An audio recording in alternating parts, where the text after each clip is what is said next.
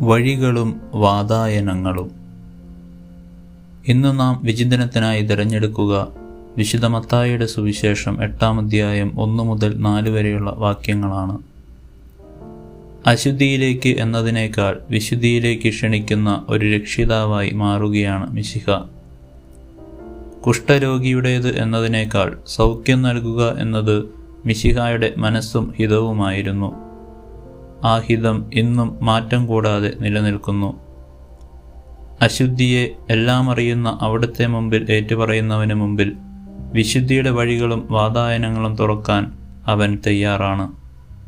ആത്മാർത്ഥത നിറഞ്ഞ ഏറ്റുപറച്ചിൽ വഴി ആ വഴിയെ കണ്ടെത്താൻ വേണ്ട പരിശ്രമം നമ്മിൽ നിന്ന് ഉണ്ടാകട്ടെ.